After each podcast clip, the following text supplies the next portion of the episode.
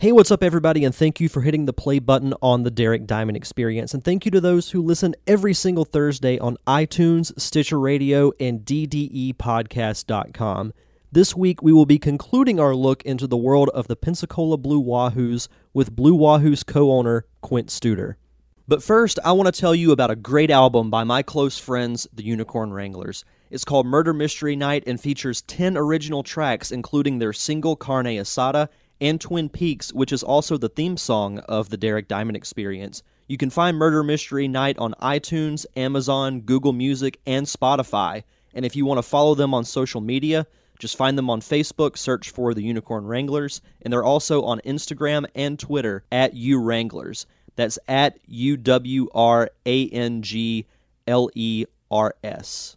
You are listening to the Derek Diamond Experience.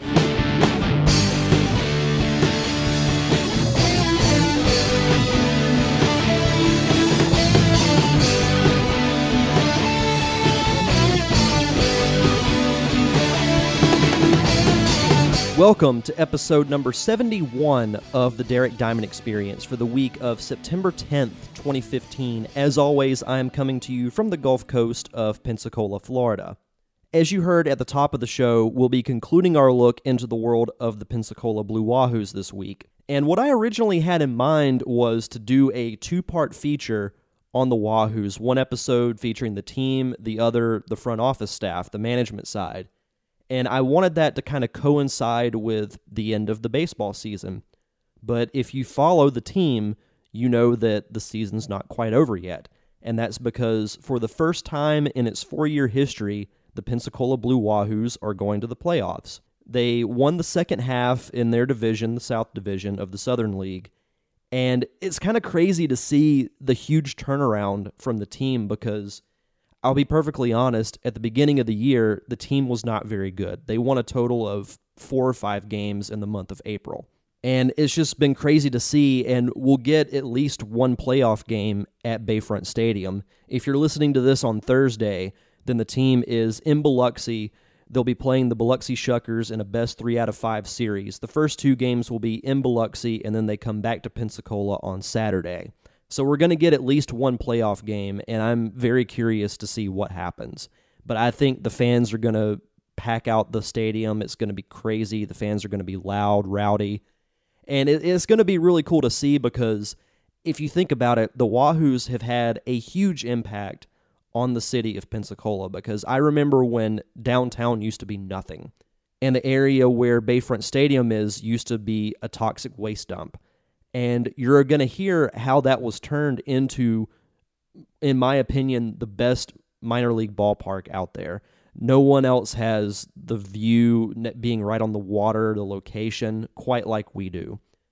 And i found out about that firsthand from my guest this week and he is one of the co-owners of the blue wahoos. His name is quint studer and i've worked for quint for the last three years and I know how the Wahoos came into being, how they came to Pensacola in the way that they did, but I didn't want to just hear about that. I wanted to know why Quint thought it was important to bring a baseball team to Pensacola and find out some more of his background in healthcare, where he's from, what brought him to Pensacola, and just the impact that the team has had on the community. And I will say in closing, I want to thank Quint, the team, the front office staff, everyone who took time over the last couple of weeks to do these interviews and given me the opportunity to do this feature on the Wahoos and just the opportunity I've had to work there for the last three years has been three of the best years of my life. So I just wanted to say thank you. And without further ado, here is my interview with Blue Wahoos co owner Quint Studer.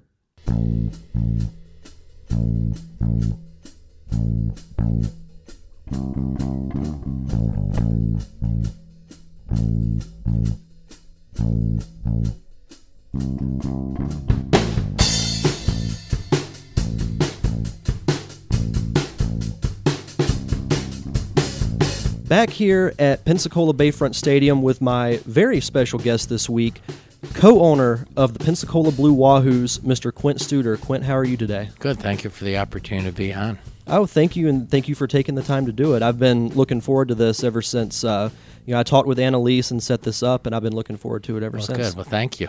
So I, I wanted to start off by asking, uh, where are you from originally? Where did you grow up? I was born in 1951, July 25th, at MacNeal Hospital in Berwyn, Illinois, which is an, a suburb of Chicago.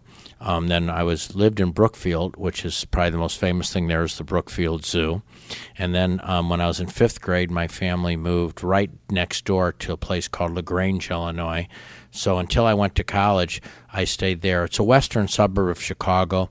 It's about 11 miles to the Loop. Um, at the time, it was considered a western suburb. Now it would no longer be considered a western western suburb. Cool, very cool. And where where did you go to college? Did you go to college in Illinois? No, I went to college in Wisconsin, uh, southern Wisconsin, in Whitewater, Wisconsin, at a school called the University of Wisconsin at Whitewater. Very similar to a University of West Florida, almost the same size, actually almost exactly the same size. Very, very similar. Okay, okay.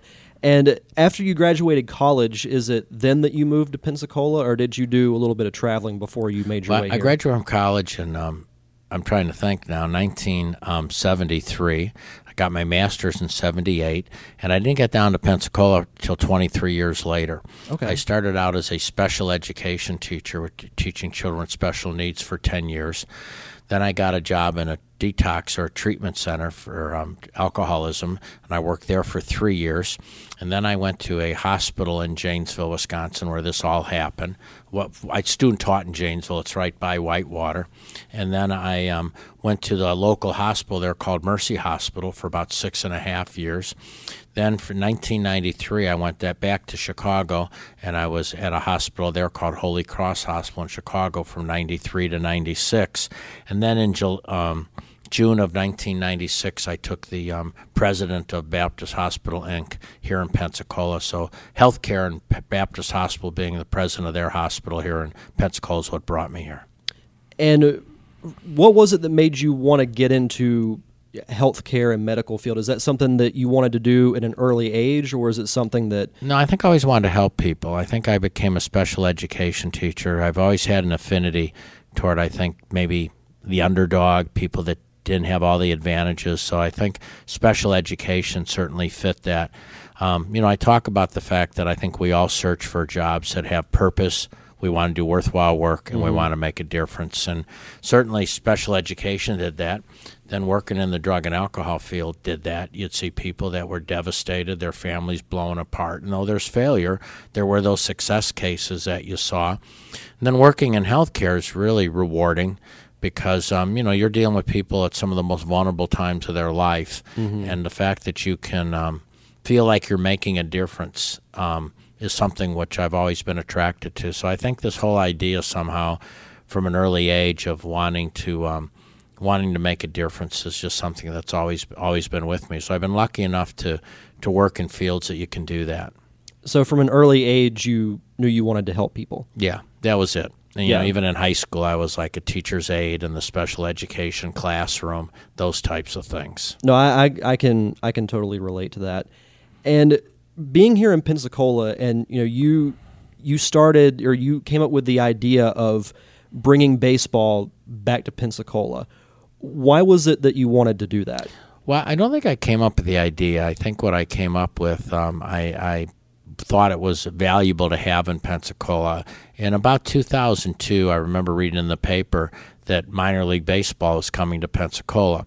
Now, uh, be growing up in the city of Chicago and then Milwaukee and then back to Chicago, I really didn't have a lot of understanding minor league baseball except maybe Bull Durham or Right, something yeah, like yeah. that. But I, I so I, I was around Major League Baseball, and of course, minor league baseball always had that little attraction, you know, we we get into, and um, but I didn't know a lot about it.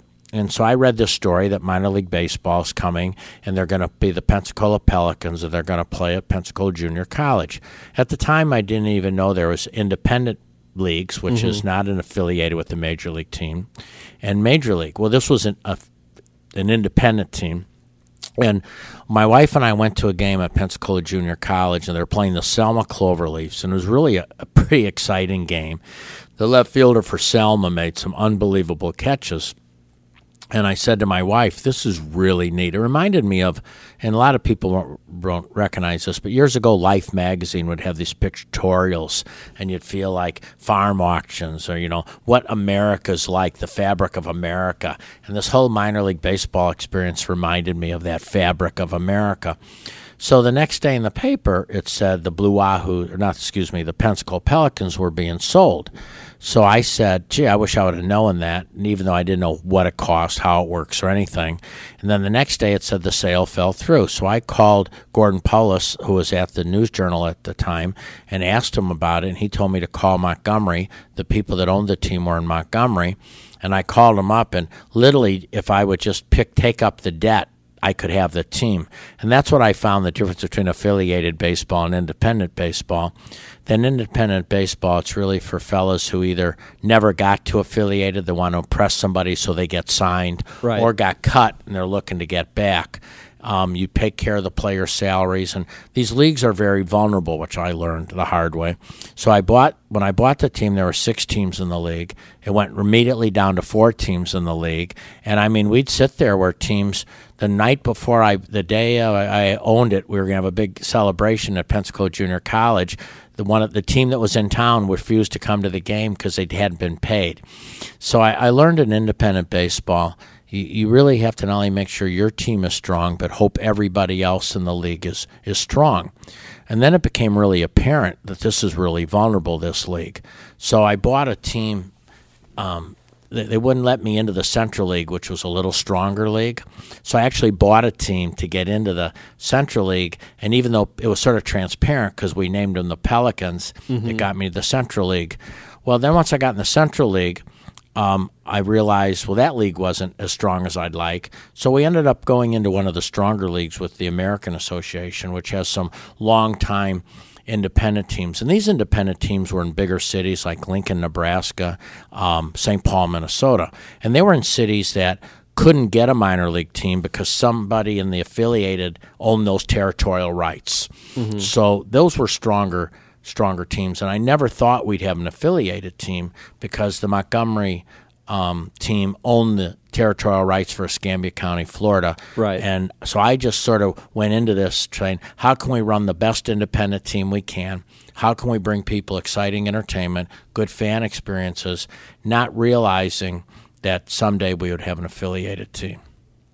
and it's it's kind of crazy to see what it's become and how how exactly do you feel the Wahoos have impacted the city of Pensacola? Because I remember because I, I'm born and raised here I remember when downtown was pretty much nothing. Mm-hmm. And then since the Wahoos you know were were formed basically you, you've got new restaurants. Downtown's a lot more livelier, and I, I, I feel like this place really sparked that. No, I was with Judge Lacey Collier today, who was in this from the beginning, a great friend of Jack Fetterman. And, you know, he believes this has been the catalyst, the mm-hmm. catalyst for downtown Pensacola. And I agree.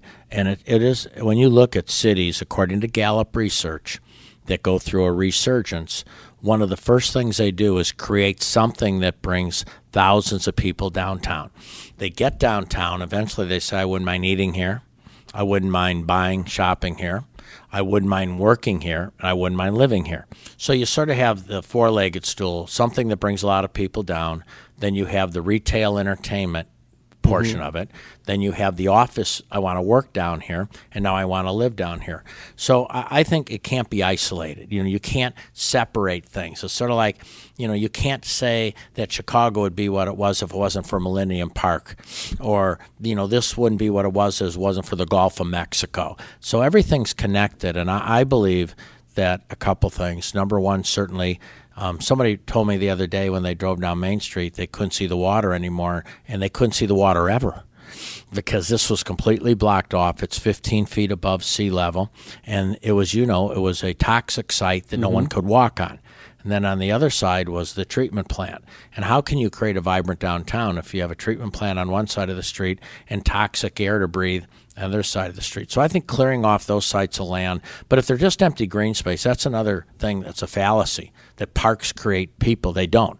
Parks are parks. You have to have programs that go on, people that coming down, concerts that coming down, or it's just one more piece of green grass. Right. So I think having the Wahoos here, getting 300 something thousand people come down, um, I think it's I think it's ignited the town, and I think the other thing I think we've done really well is the Wahoos have become a brand. Mm-hmm. Just like the Blue Angels are a brand. I mean, the Wahoos are, are, I got, you know, Destin had an article in them. The Chicago Tribune, July 25th, the front page of the sports page, uh, the front page of the front page of the Chicago Tribune had an article on one of our ball players from Chicago. And there's a big picture of him in the Blue Oh, wow, I didn't know that. You know, Bubba Watson's golf, and they talk about the Blue Wahoos. The fact Mm-hmm. that 94 million people could have watched us on national TV this year. So yeah, I, I think it's been a. I think if you know in history when people look back at Pensacola and say what sparked that renaissance, I think the the park and certainly bringing in an affiliated team, and that's the other thing. I think we would have been okay with an independent team playing 48 games here, um, but we would have never gotten the notoriety or the attention if it wasn't for affiliated baseball. I think a lot of that has to do with, I mean, the fact that we're a Reds affiliate, people thinking, oh, well, they could be playing for the Reds tomorrow. And then you could look back and say, oh, I watched that guy play, you know, two days ago, a year ago in Pensacola, I think is, I think that's appealing as well. I think for I think for there's a certain group that's very appealing. For example, you know the fact that Didi Gregorius is the shortstop for the New York Yankees mm-hmm. and is having a phenomenal year. The fact that the other night the battery, the pitcher and catcher for the Cincinnati Reds were Mike Lorenzen, who pitched here last year, and Tucker Barnhart, who spent two years here.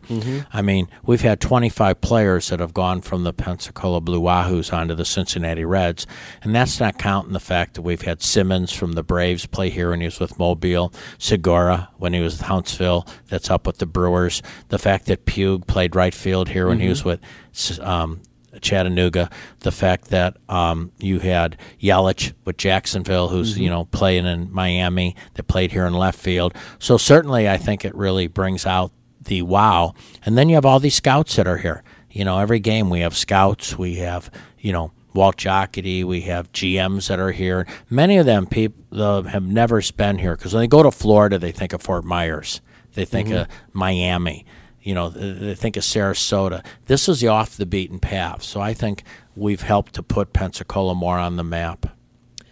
And uh, something that I, I wanted to ask you specifically about the Wahoos, because in my time here, I've noticed that the main thing we emphasize, or something that we really emphasize, is fan and customer service. And I had the opportunity to go to a couple of different minor league ballparks this year, and you know, not to knock what they do, but I feel like we do something, you know, way different and better than anybody else when it comes to fan experience. Well, and I, you know, I think we can say objectively we do. You know, you don't want to just subjectively say Right. it, but if you look at Turnkey, who which measures professional sports satisfaction, um, in baseball we had the highest fan experience in all of baseball, and it wasn't even close. It's like a team winning by like 20 games. Right. Um, and, and I think that's a great credit to the very foundation we set was fan experience. And that's the culture. And then we everybody gets hired for and it's and they understand it's okay. Um, Marcus Michaels, who's an attorney in town, told me this weekend that the first game he went to, he had these really he has these really great seats, and he took his drink and he put it sort of in the stand thing, cup holder there, against the backstop um, is what it is. Then he got his two girls all situated, and then a ball hit the net, hit his drink, and spilt all over. He said immediately this usher starts running down the aisle, says, "What were you drinking? I'll be right back."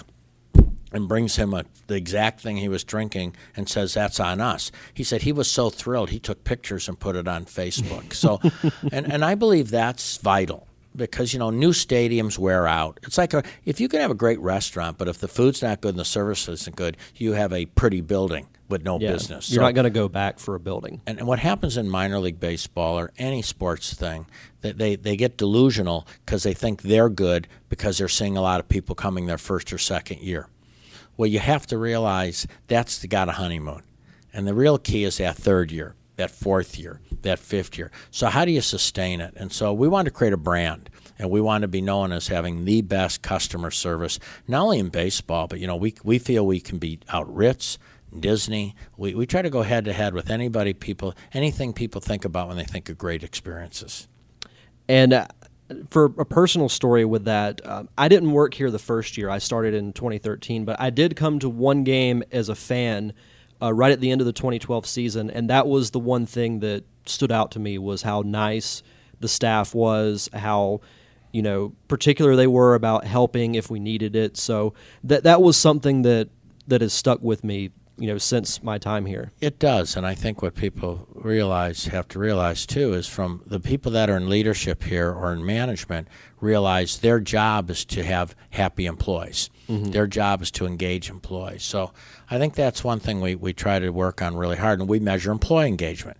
I bet you, I'm not sure there's another minor league team that uses an outside company to measure employee engagement. Many businesses don't, yet they say, oh, our employees are our number one asset. Well, don't you?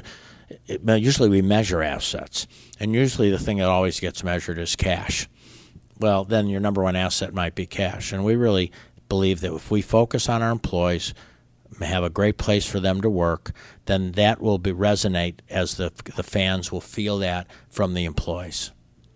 And last question I wanted to ask you, looking back on the four years that the Wahoos have been here, we're wrapping up season four. What's been some of your personal favorite memories that have happened? They don't have to be necessarily baseball related, but since you know you've owned the team since its inception, what's been some personal highlights of you? Yeah, um, early on, Brian Spencer um, brought a lady up who lived in the community who was in her 90s, and she came up the stairs. And because the water's pretty blocked in Pensacola, and she lived in not, I would say, in poverty, he brought her as a guest. She got up to the top of the stairs and she said, I've never seen the water like this. Um, we had another lady um, come in to the park and literally couldn't believe it was Pensacola and cried.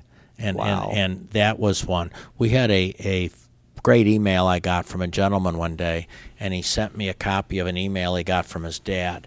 And he'd been calling his dad at night, his dad and mom, and they hadn't been answering.